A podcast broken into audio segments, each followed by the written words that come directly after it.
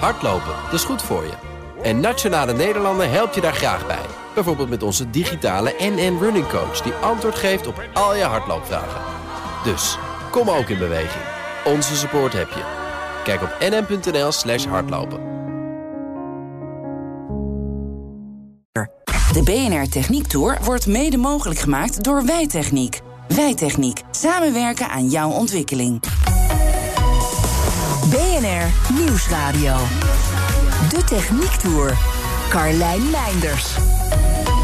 Er zijn een heleboel brandstoffen veelbelovend als alternatief voor fossiel. Maar welke het verschil gaan maken op de lange termijn, dat staat nog niet vast. Toch zijn er al genoeg partijen die zeggen: niet wachten tot eentje de beste blijkt te zijn. Gewoon alles wat werkt doen. Maar er zijn ook zorgen. Over de herkomst van gebruikte grondstoffen en emissie door transport en productie bijvoorbeeld. Natuurlijk komt ook dit voorbij in deze aflevering van de Techniek Tour. Maar we willen vooral ook weten, hoe werkt het nou, dat maken van alternatieve brandstoffen? Waarom is het beter? En kan het nog beter? Om daarachter te komen reis ik af naar het zuiden des lands. Sittard Geleen in Limburg, om precies te zijn. Waar ik word opgewacht door Danny van Os van de start-up Vertoro. Trappetje af. Nou, we zijn hier op de Brightlands Camelot Campus en uh, hun uh, pilotplant uh, opstellingen. Een pilotplant opstelling? Nou, er zijn hier meerdere pilotplant opstellingen. Ja. En onder andere de pilotplant opstelling die wij van Vertoren gebruiken. En wat gebeurt daarin? Nou, wij we doen veel natuurlijk, zoals altijd. zoals heel veel start bedrijven. Maar onze focus bij deze pilotplant is het omzetten van lignine naar lignineolie. Ja. En wat is nou lignine? Lignine is een van de drie bestanddelen van hout. Dus als je normaal naar hout gaat kijken, bestaan er drie bestanddelen. Cellulose, hemicellulose en lignine. Ja. En hemicellulose en cellulose kennen eigenlijk heel veel mensen al, want daar maken we papier van. Juist. En als je normaal naar papier maken gaat kijken, dan hebben we dus eigenlijk een bijproduct wat heel vaak wordt verbrand. Want iedereen zegt, we kunnen er niks van maken. En dat is dus lignine. Dus lange tijd is dat gewoon de prullenbak ingegaan? Ja, als je bijvoorbeeld naar de statistiek gaat kijken, nu nog steeds wordt ongeveer 98% van alle lignine die vrijkomt, bijvoorbeeld bij de bio-ethanol-industrie of de papierindustrie, wordt gewoon verbrand. Wat natuurlijk zonde is. Ja. En niet zo goed voor het milieu ook? Nee, is ook uh, absoluut niet goed voor het milieu. Dus uh, wij proberen er eigenlijk dan een mooi product van te maken. Onze zogenaamde lignineolie. Uh, wij zien die lignineolie dan ook vergelijkbaar met fossiele olie. Dus we zijn ja. aan het kijken van kunnen we er brandstoffen van maken kunnen we er materialen van maken en kunnen we er chemicaliën van maken. Hoe moeilijk is dat? Als je als basis lignine hebt? Het is eigenlijk redelijk simpel. Als je gaat kijken van, van hoe maak je die olie. Nou, ja. We nemen bijvoorbeeld die technische lignine. Dus die lignine wat afvalproduct is van bijvoorbeeld een bioethanolplant. We voegen er een oplosmiddel aan toe. Uh, we roeren. We verhitten naar pakweg 200 graden Celsius. We koelen we af. En dan hebben we eigenlijk twee fases. We hebben een vloeistoffase waar eigenlijk een deel van de lignine is opgelost. En dat is dus onze lignineolie. Ja. En we hebben een vaste fase. En die vaste fase is dan eigenlijk ons restproduct. Dus dat is eigenlijk alles. En we vergelijken het zelf heel vaak met bijvoorbeeld het maken van een eh, goed kopje espresso. Je hebt je bruine poeder, je oplosmiddel loopt er doorheen. En er komt een, eh, een bruine vloeistof uit. En that's it. Dat kopje lignine espresso kan dan vervolgens als brandstof worden ingezet. Uiteindelijk wellicht in auto's, maar de eerste markt die ze ermee willen bestormen is eentje met grote, lompe motoren en een heleboel water. Brandstoffen voor schepen is eigenlijk onze eerste markt waar we echt uh, mee gaan beginnen. En uh, onze CEO Michael Boot kan jullie daar eigenlijk alles over vertellen. Nou, dan gaan we even naar hem toe, denk ik. Daar gaan we naar Hij staat vlak naast ons namelijk. Hallo. Hoi, goeiedag. Ik heb begrepen dat jij nog veel meer kan vertellen over, laat ik het oneerbiedig, het botenproject uh, noemen. Het boten, nou mijn achternaam is Boot. Kijk, het had niemand anders kunnen zijn. In, in, meerdere dimensies is het een botenproject. Nou, we hebben recentelijk een uh, EU-project uh, toegewezen gekregen... waarin we met een breed uh, consortium met allerlei verschillende partners ja. gaan werken... aan de brandstoftoepassing van ons product. en dat zal een scheepsbrandstof zijn in eerste instantie.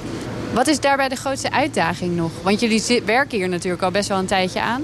Ja, de grootste uitdaging is dat uh, biomassa niks lijkt op fossiele olie. Uh, en de doelstelling van dat project is om uit biomassa iets te maken dat niet alleen vloeibaar is, maar ook oplosbaar is in de bestaande vloeibare brandstoffen. En dat is het grootste probleem dat, eigenlijk? Dat, is, uh, dat laatste stuk, hè, dus zorgen dat iets wat je uit biomassa vloeibaar maakt oplost in iets fossiels. Dat is nog veel moeilijker eigenlijk dan iets vloeibaars maken uit biomassa. Ja, want het gaat in eerste instantie om het mengen ervan, hè? Ja, niet dus je kunt het eigenlijk uh, vergelijken met, met water en olie. Ja, dus water uh, en olie, uh, ja, dat, dat, dat, wil gewoon niet mengen. Je ziet in een pan die druppeltjes uh, ja. op elkaar. En zo moet je het ook voorstellen als je een bio-olie maakt... en dan probeert bij te mengen bij, bij iets fossiels. En zou je ooit helemaal op bio-olie kunnen draaien? Uh, in principe wel. Hè. Dus uh, in, in, principe kun je dat, dat wel doen. Dat kan ook bij auto's overigens. Hè. Maar wat je ziet in automotive is dat ze 5% of 10% bijmengen. Gewoon omdat de, de, de schaalgrootte van de fossiele wereld is dus dermate groot dat het heel lastig is om ja, over een, ja, een breed gebied 100% bio in te zetten. Maar het kan wel. Het, het kan, technisch kan het wel. Hè? Ja. Maar ik denk wat je typisch ziet is dat ze 1%, 2%, 10% bijmengen.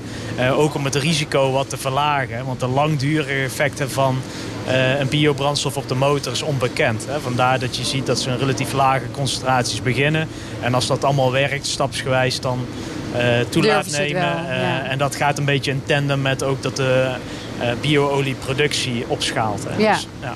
En, maar in principe hoef je bijvoorbeeld de motor van een schip niet aan te passen om hierop te kunnen draaien? Van een schip sowieso niet. Hè? Ja. Dus het voordeel van een scheepsmotor is uh, met name gewoon uh, over open zee. Hè? Dus zeg maar Rotterdam, Shanghai. Uh, die motoren zijn dermate robuust en groot. Dan kun je staand met je armen wijd uit elkaar. En dan raak je nog steeds niet de cilinderwand Heb je er wel eens in gestaan? Ik heb er wel eens in gestaan. Dat ja. moet behoorlijk indrukwekkend zijn. Ja, ja, en ik ben zelf niet zo groot. Maar dan nog hè, is het heel indrukwekkend. en die motoren die zijn gewend om op bijna vaste fossiele producten te draaien. Zoals asfalt, asfaltachtige brandstoffen.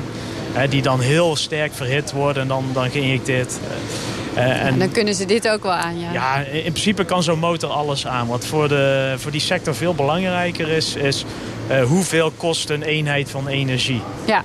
Dat is veel belangrijk. En niet te veel zand, want dan gaat de motor kapot. Dus als je vraagt wat wil je hebben, iets wat goedkoop is per joule of gigajoule en niet te veel zand. en als die twee dingen goed zijn, niet te veel zwavel tegenwoordig ook.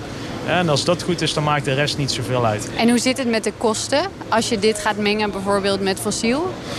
Nou, uh, vrij recentelijk uh, is zwavelwetgeving uh, ingegaan in de scheepvaartsector. En aardolie bevat best veel zwavel. En met name het stuk aardolie wat nu in schepen gaat, bevat ja. veel zwavel. En het kost best wel wat geld om dat zwavel eruit te krijgen. dus wij vervangen een relatief duur fossiel product. Een zwavelvrije diesel is, is vrij prijzig. Dat is echt 500 euro per ton. Biomassa, zaagsel, koop je misschien voor uh, een paar tientjes per ton. en ons proces is ook niet zo duur. dus je kan vrij competitief inkomen en onder die fossiele prijs blijven zitten. Ja, en merk je ook aan de markt dat ze daar wel op zitten te wachten? Zijn de reacties enthousiast? Ja, ja de reacties zijn, zijn zeker enthousiast. Je hoeft niet te veel te lobbyen? Nee, nee, zoals gezegd hebben we een, een EU-project toegekend gekregen waar de sector goed in vertegenwoordigd zit. Hè. Er ja. zit een grote scheepsvaartbedrijf uh, zit daar in de sturingscommissie. En een motorfabrikant echt in het project, dus volledige projectpartner. Wat goed. Dus de, de hele sector is vertegenwoordigd. Ja. En ja, het is een vierjarig project wat dan eindigt met ja, groot scha ja, dus net probeerden we te visualiseren via de radio, is lastig, maar hoe groot uh, zo'n motor is. Maar dat project eindigt met een proef in zo'n motor. Ja, dat wordt een spannend moment. Ja, dat wordt wel spannend. Dan moet je er niet mee ingestaan. Nee, maar ik kom wel even wat opnemen dan, denk ik. Ja, hartstikke gezellig. Altijd welkom. We komen straks nog even terug bij de heren van Vertoro. Eerst schalen we even op naar een van de grootste producenten van hernieuwbare diesel in de wereld, Neste omdat we door de huidige omstandigheden niet op bezoek konden komen, spreek ik Vice President Global Production Bart Leenders via de telefoon. Hij was erbij toen de raffinaderij in Rotterdam werd neergezet. Zo'n tien jaar geleden was het besef dat het klimaat aan het veranderen nog niet zo sterk als dat het nu is. Dus in het begin hebben we het best moeilijk gehad met het vinden van de juiste markt uh, voor onze producten. Maar als je nu kijkt, zijn we wereldmarktleider en daar zijn we heel erg trots op. Bij Neste in Rotterdam worden op het moment de meeste fossielvrije brandstoffen gemaakt ter wereld. Grotendeels is dat biodiesel, waarmee bestaande diesel voor 100% vervangen kan worden. Alle bestaande motoren kunnen rijden op ons product. Je kan het bijmengen met fossiele diesel, maar je kan het ook als 100% gebruiken. En dat maakt het natuurlijk heel aantrekkelijk om bestaande vloten in een handomdraai fossielvrij te laten rijden. Ook de infrastructuur hoeft niet aangepast te worden. De tankstations kunnen zo blijven als ze zijn en de biodiesel is ook nog eens onbeperkt houdbaar. Afhankelijk van de grondstoffen die gebruikt worden, ze verwerken meer dan 10 verschillende, zorgt deze brandstof voor 80 tot 90 procent CO2-reductie, vertelt Leenders. En daarin is transport en verwerking meegerekend. Maar eerst even over die grondstoffen. Wat gaat er allemaal in de raffinaderij? We hebben de, de mogelijkheid om alles op reststromen te, te doen. En in de praktijk is uh, meer dan 80% van wat we gebruiken zijn afvalstromen en reststromen. Uh, soms gebruiken we ook nog wat, uh, wat plantaardige olie. Dat hangt er vanaf ook wat, wat onze klanten willen. Ja, want die, die plantaardige olie, dat is waarvan nu vaak wordt gezegd uh, dat moeten we eigenlijk niet willen. Afhankelijk van waar ze vandaan komen natuurlijk. Nou, ik denk dat uh, wat, wat vooral belangrijk is... als je plantaardige olie gebruikt... en nogmaals, dat is bij ons minder dan 20 procent... Uh, dat je ervoor voor zorgt dat die volstrekt duurzaam geproduceerd zijn. En uh, dat kan je doen uh, door middel van certificeren. Binnen Nesten gaan wij er altijd nog veel verder in. Want wij, voordat we ook maar met iemand een contract afsluiten, gaan we eerst zelf ook kijken of alles voldoet aan de duurzaamheidseisen. zowel als je kijkt naar het milieu, maar ook naar, naar mensenrechten. Uh, wij checken alles voordat we zaken doen met leveranciers van grondstoffen. Dat geldt voor alle grondstoffen en ook voor het deeltje plantaardige wat we hebben. En uh, je zei, het ligt aan wat de klant van ons wil eigenlijk. Of dat er wel of niet doorheen gaat. Maar het zou dus in principe, uh, biodiesel zou dus in principe ook zonder uh, plantaardige olie gemaakt kunnen worden. Oh, absoluut, en dat, dat, dat gebeurt ook voor het grootste deel bij ons. En wij brengen het ook, uh, ja, ook, ook in Nederland uh, hebben we Neste Mai op de markt. En dat is uh, volledig gemaakt uit afval- en reststromen. Het kan dus. Sterker nog, het gebeurt al. Maar nog niet altijd volledig. Daar moet het wel naartoe, menen ze ook bij Neste. Maar dan moeten de klanten of afzetlanden wel meedoen. Want volledig uit rest- en afvalstromen is op het moment duurder. Even over die reststromen. Wat valt daar eigenlijk allemaal onder? Eigenlijk, dat is wel het aardige. Heel veel is geschikt voor verwerking. Wat er binnenkomt, uh, denk aan, uh, ja, wij noemen dat in Nederland frituurvetten. Maar het zijn eigenlijk gewoon bakolie. Die over de hele wereld gebruikt worden om te frituren, om te bakken. Uh, die zijn natuurlijk verontreinigd. Wij verzamelen die. Wij maken die schoon genoeg zodat de raffinaderij die kan verwerken. De voedselverwerkende industrie, de cosmetica-industrie gebruikt heel veel ruwe olie waar ze maar een deel van gebruiken. En een deel is voor hun reststof of afvalstof. Die kunnen wij weer gebruiken in onze raffinaderij. Wij maken ze eerst schoon, dan voeden we ze aan de, aan de raffinaderij en dan maken we de producten ervan. En zijn er nog reststromen waarvan jullie zouden willen dat je ze al kon verwerken, maar wat nu bijvoorbeeld qua techniek nog niet lukt? Altijd. En dat is ook onze uitdaging. En het is leuk dat je dat vraagt. En daar zit ook wel een beetje zeg maar, ons leiderschap in. Dat wij steeds weer in staat zijn om nieuwe afvalreststoffen zo schoon te krijgen dat, ze kunnen ze voed, dat we ze kunnen voeden aan de raffinaderij. En uh, de reden daarvoor, en het is ook techniek tour, dus ik zal het een beetje technisch maken. Dat is dat, uh, dat, dat wij ook katalytische processen hebben. Dat, en katalysatoren die helpen een reactie uh, tot stand te doen komen. Ja. En die, die katalysatoren die kunnen heel snel vergiftigd raken door bijvoorbeeld verkeerde metalen of andere verontreinigingen. En de truc van ons proces is uh, niet alleen het raffineren, maar ook ervoor te zorgen dat al die afval- en reststoffen gezuiverd zijn voor die kwalijke verontreinigingen. En, en uh, kun je dan al dingen noemen? Uh, we hebben frituurvet is voorbij gekomen. Um, olie uit de cosmetica-industrie. Um, zijn er al andere stromen waar jullie nu aan werken, bijvoorbeeld? Nou, ik, ik, ik kan wel eentje noemen wat, wat je een idee geeft. En dat is namelijk, um, als je kijkt naar in ons riool, daar zitten ook heel veel vetten worden daarin weggespoeld. Waar we over aan het nadenken zijn, is hoe kunnen we die vetten nou verzamelen, en dat zijn er een hoop, en uh, zodanig schoonmaken dat we een deel daarvan in onze raffinaderij kunnen gebruiken. Dat is bijvoorbeeld een manier, en een afval, een reststof, uh, waar we in aan het ontwikkelen zijn. Maar je kan je voorstellen dat het geen gemakkelijke uitdaging is. Rijden op rioololie, dat heeft wel wat, toch? Met McDonald's samen hebben ze al een cirkeltje rond. Van hun frituurvet wordt biodiesel gemaakt en daarop rijden weer de vrachtwagens van McDonald's. Ook werkt Neste aan biokerosine voor de luchtvaart, waar KLM al mee vliegt. Ik wilde het nog even hebben over het proces zelf. Hoe zit het daar met emissie en duurzaamheid? Laat ik beginnen met eh, te zeggen hoe wij er naar kijken binnen Neste. En dat is dat wij uh, in 2035 een koolstofneutrale productie willen realiseren. En dat, uh, dat is dan met name, wij noemen dat de footprint. Dat Neste is een, um, heeft ook nog een deel een fossiele tak. Dus wij willen onze hele footprint klimaatneutraal maken. Uh, voor 2035. Het aardige is bij de renewables, wat het grootste deel inmiddels is van Neste, uh, daar hebben we natuurlijk een hele positieve handprint. En de handprint is eigenlijk de gelegenheid die wij onze klanten geven om klimaatneutraal uh, te rijden. Dus, um, maar als je, jouw vraag was naar aanleiding van onze, onze eigen footprint, die is al vreselijk laag voor de renewables. En um, hoe komt dat? Uh, dat komt doordat wij eigenlijk heel veel circuleren in al in onze eigen raffinaderijen. Waarbij wij de restgassen gebruiken voor, om uh, warmte te maken. Uh, en ook om stoom in een cluster in Rotterdam op de Maasvlakte bijvoorbeeld stoom op te wekken, onze eigen stoom op te wekken. Dus eigenlijk ook onze eigen raffinaderij draait voor het grootste deel op eigen renewable energie. Maar ik kan me altijd voorstellen dat als je zo'n doel uh, stelt voor jezelf, dat er processen zijn waarvan je zegt, daar moeten we nog wel wat voor vinden. Ja, nee, nou. Um, zoals ik al zei, we, we zijn uh, al een heel eind op weg.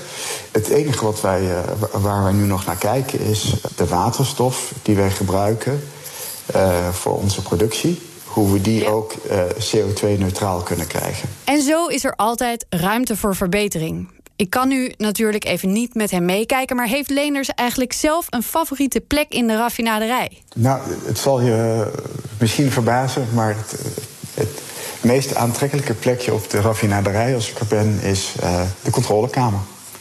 Oh ja. En waarom is. Ja, ja. En uh, ondanks dat ik van oorsprong een ingenieur ben, is het toch zo dat de mensen het verschil maken. Je hebt die, techniek, maar de mensen weten en uh, iedereen die die raffinaderij uh, bestuurt, de operators, die weten het beste hoe je ermee om kan gaan. En die hebben de goede ideeën hoe we de raffinaderij nog, nog veel beter kunnen maken. Dus mijn favoriete plekje is eigenlijk de controlekamer. De Techniek Tour. Terug naar Limburg, naar de Brightlands Camelot Campus... waar Danny van Os van Vertoro me meer vertelt over het lignineproces. Ze willen hun biobrandstof eerst in de markt zetten voor schepen. Waarom eigenlijk niet ook meteen voor auto's? Ja, dat heeft eigenlijk te maken met het, uh, met het soort motor. Als je gaat kijken natuurlijk naar uh, de motor die in een, uh, een groot schip zit... Dat is eigenlijk een heel robuuste motor. Daar kun je eigenlijk best wel veel aan verbranden. Terwijl als je gaat kijken naar een auto, dat is best wel een, een fijne motor. En daar kun je niet zomaar alles in verstoken. Dus ja. wat we daarvoor willen doen, is eigenlijk om te kijken naar onze lignineolie. En onze lignine nog verder opknippen. Lignine is eigenlijk een polymeer. En ik vergelijk een polymeer altijd met uh, kralen die op een rij zitten. Dus stel je hebt een ketting met 100 kralen. Dat kun je een beetje zien als een polymeer. En stel we zouden dus naar brandstof voor een auto gaan, dan zouden deze kralen moeten opknippen. En dan kan die dus veel makkelijker verbrand worden. Ah, het is te grof. Het ja, dus je kunt eigenlijk zien, het is uh, een beetje heel soms gezegd, dit is te groot. Je moet geen uh, kralenketting hebben van 100 kralen, maar je moet eigenlijk terug naar bijvoorbeeld één kraal of twee kraal. Ja, en daar zijn jullie wel al mee bezig om dit voor elkaar te ja. krijgen. Daar kan ik natuurlijk niet alles over vertellen. We hebben ook onze, onze, onze research het geheim van de keuken. IP op zitten. Ja, nee, precies. Weet je. Het is een beetje het, het geheim van de chef. Ja. Maar daar zijn we wel in het kijken bijvoorbeeld. Dus we hebben nu ook een nieuw project, het Ideal Fuel project. Waar we dus gaan kijken van kunnen we dus eigenlijk onze, onze lignineolie echt verder kraken naar een brandstof. Ook aan het proces wordt nog gewerkt. Ze werken richting CO2-neutraal, maar hopen op CO2-negatief. Een van de moeilijkste onderdelen om daarin voor elkaar te krijgen is het verwarmen. We moeten toch uiteindelijk naar 200 graden Celsius. En eigenlijk, eh, zoals je hier ziet staan, is het nogal een redelijk kleine reactor. Hij is 300 liter. Dus het is eigenlijk een grote pot waar een roer in zit. Ja. Nou, dat is nog redelijk simpel. ja, er is een flinke halver nodig al voor ja, deze. Ja, dat is natuurlijk al een, een flinke halve nodig. Ik denk dat we in de hoogte onder ongeveer nou een, een 6 meter zitten. Ja. Dus het is, het is niet klein. Maar ja, in de toekomst willen we natuurlijk veel groter. 300 liter is leuk. Het is een belangrijke schaal voor ons om te tonen dat we dat kunnen. Maar aan de andere kant is 300 liter natuurlijk nog niks. Waar wil je heen? Ja, waar willen we heen? Uh, later dit jaar gaan we naar onze uh, demo scale. Ja. Dus dat is onze volgende schaal. En dat is pakweg 1 kiloton per jaar. Maar we willen eigenlijk toen naar 40 kiloton uh, per jaar. En dat zou onze eerste commerciële plant moeten worden. Maar als je kijkt naar hoe je dat kan afzetten, waarin kun je dan voorzien? Hoeveel boten kunnen daarop varen? Dat, is een, dat is een goede vraag. Heb ik niet direct een antwoord op. Het is moeilijk om te zeggen, maar ik denk dat we daar wel, wel minimaal één of twee boten wel een tijdje op kunnen laten varen. Ja, want je, je zou dan bijvoorbeeld, als je denkt het wordt dan, gaat dan richting commercieel, dan wil je dus eigenlijk in ieder geval één klant hebben die daarop kan draaien bijvoorbeeld. Ja, ja dat zijn ook dingen waar we natuurlijk actief mee aan, aan het werken zijn. Ja. dus vooral de fuelmarkt is nou eigenlijk onze eerste markt waar we naartoe gaan. Ja. En daarnaast zijn we ook aan het kijken van uh, kunnen we ook de materialenmarkt en de chemicaliënmarkt natuurlijk aanboren. In het proces blijft er nog een beetje reststof over als de olie is gefilterd. Het koffiedik, zeg maar. Wat gebeurt daarmee? Dat is een, uh, dat is een interessante vraag. Dus uh, bijvoorbeeld in dit geval gebruiken we zaagsel. Dus dan maken we onze olie. Ja. En in die olie zitten ook in dit geval nog suikers. En die suikers proberen we dan eruit te halen. En die proberen we eigenlijk ook een markt voor te zoeken. Het is best wel uniek. Deze suikers zijn op het moment niet op de markt. Dus dat zijn echt dingen waar we naar aan het kijken zijn. Want wat zou je bijvoorbeeld kunnen met dit soort... Ik neem aan dat je niet bedoelt dat er Snickers straks uh, nee, vol met nee, deze nee, nee, nee, nee, absoluut zitten. niet. Het is een heel ander soort suiker. Ja, precies. Het zijn een ander soort suikers natuurlijk. Maar we zijn bijvoorbeeld wel aan het kijken... zouden we van deze suikers bijvoorbeeld ook biopolymeren kunnen maken. Plastic plastic. Daar zullen nog een paar jaar eh, onderzoek aan, uh, aan tevoren gaan. Dat is gewoon nodig. Ja. En bijvoorbeeld de laatste stof die ook nog overblijft, dus in de filter, de vaste stof. Dat is in dit geval cellulose. En daar zou ook dus bijvoorbeeld eh, gewoon papier van gemaakt kunnen worden. Of ook bijvoorbeeld ethanol. Er is nog veel in ontwikkeling, maar het gaat hard. Ik wil nog even een check doen, want een van de dingen die nu ter discussie staat is de input. Grondstoffen als zaagsel bijvoorbeeld, die niet altijd het restproduct van duurzame bomenkap zijn. Bijvoorbeeld als je gaat kijken naar verschillende producten die wij gebruiken. Dus technische lignine, wat nu een afvalproduct is en wat verbrand wordt. We zijn aan het kijken naar uh, koffiepoeder. Wat als, wat, bijvoorbeeld jij maakt koffie. Dat poeder wat achterblijft, daar zit gewoon 30% lignine in. Hoeveel van dat wordt niet jaarlijks weggegooid? Stel nou, we zouden met een groot ander chemisch bedrijf zeggen... of een groot, maar niet uit welk bedrijf, Apple bijvoorbeeld. We zouden gewoon met zo'n bedrijf zeggen van... luister, we willen al jullie koffiegrond die jullie eigenlijk als restproduct weggooien... willen we van jullie ontvangen. Wij gaan de lignine uithalen. Cacaopoeder, de grond waarin champignons groeien. Er is van alles mogelijk. Toch wordt hier ook nog getest met zaagsel. En daar, restproduct of niet, moet je dus wel weer voorzichtig mee zijn. Waar komt het vandaan en wat zijn daar de regels rond duurzaamheid? Van Os benadrukt dat hier goed op wordt gelet. Collega Michael Boot zegt... alles kan van restafval dat anders de prullenbak ingaat. Volgens onze berekeningen heb je ongeveer 50 miljard ton biomassa residu van bestaande processen. Denk aan houtzagerijen, agroafval. Uh, maar ook, uh, we hebben net uh, een, een, batch cacao schillen binnen van, van de chocoladeindustrie. Mooi, ja. ja. Dus dat is ongeveer 50 miljard ton per jaar... wat gewoon wereldwijd aan biomassa over is van ja, de productie van allerlei andere zaken. Ja, dat 50 miljard moet je vergelijken met de 5 miljard ton olie die we per jaar uit de grond halen. Dus met andere woorden, dus tien keer zoveel biomassa afval als dat we olie uit de grond halen. Dus meer dan genoeg uh, om olie mee te vervangen zonder dat we nieuwe bomen hoeven te kappen. Ja, dus dat kan, het kan in principe gewoon. Het is nog lang niet op. Nee. Er is genoeg voor iedereen. Nee, nee. en het meeste van, eh, van die 50 uh, miljard uh, ton wordt nu verbrand of vergist of anderszins laagwaardig mee omgegaan. Biomassa als brandstof. Er zijn veel mogelijkheden, maar er kan ook nog genoeg beter. Er zijn experts voor en er zijn experts tegen. Er zijn zorgen over emissie, transport, oorsprong en verlies in CO2-opname door bomen. Maar ook wilde plannen voor het verwerken van alles wat nu nog weggegooid en doorgespoeld wordt. Waar het ook heen gaat, we blijven het volgen en we blijven vooral vragen: hoe werkt het nou eigenlijk? Volgende week een heel ander onderwerp. Dan gaat collega Martijn de Rijk op zoek naar de techniek in en om scholen. Tot die tijd vind je alle afleveringen van de Techniek Tour online en in de app. De BNR Techniek Tour wordt mede mogelijk gemaakt door Techniek Nederland. De makers van morgen. Hardlopen, dat is goed voor je. En Nationale Nederlanden helpt je daar graag bij. Bijvoorbeeld met onze digitale NN Running Coach... die antwoord geeft op al je hardloopvragen. Dus, kom ook in beweging. Onze support heb je. Kijk op nn.nl slash hardlopen.